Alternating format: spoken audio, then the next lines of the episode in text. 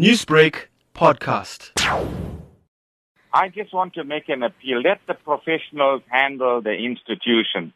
This pandemic is unprecedented. The hospital is functioning, you know, like every other institution. We must salute the frontline workers. And as part of the community, we want to affirm them and we want to support them. But I make an appeal to all the people that are posting things on social media.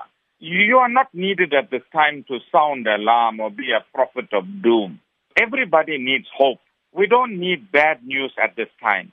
And Reverend Pillay, what is the current situation at the hospital? The institution is under strain, like almost all the institutions.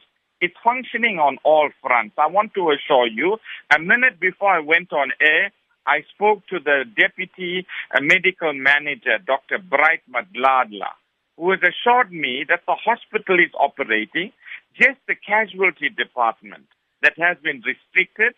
The casualty has limited its intake of patients to walk-in patients.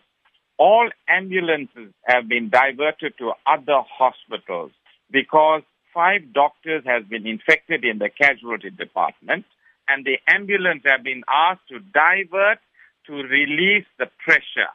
Just two weeks ago, RK Khan Hospital was a receiving hospital where ambulances were diverted from Mahatma Gandhi and Addington to RK Khan Hospital.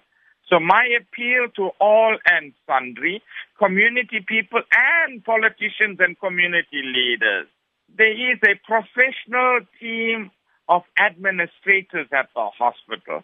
Let's give them our moral and prayerful support. And when do you expect the hospital to be fully functional once again? Well, as soon as everybody is diagnosed and recovers, and today is a is a normal working day, and admin and the exco will reassess the situation at the hospital. We have able-bodied men and women that have given their lives for the institution and we will assess it and any information will be freely available to all and sundry. Newsbreak, Lotus FM, powered by SABC News.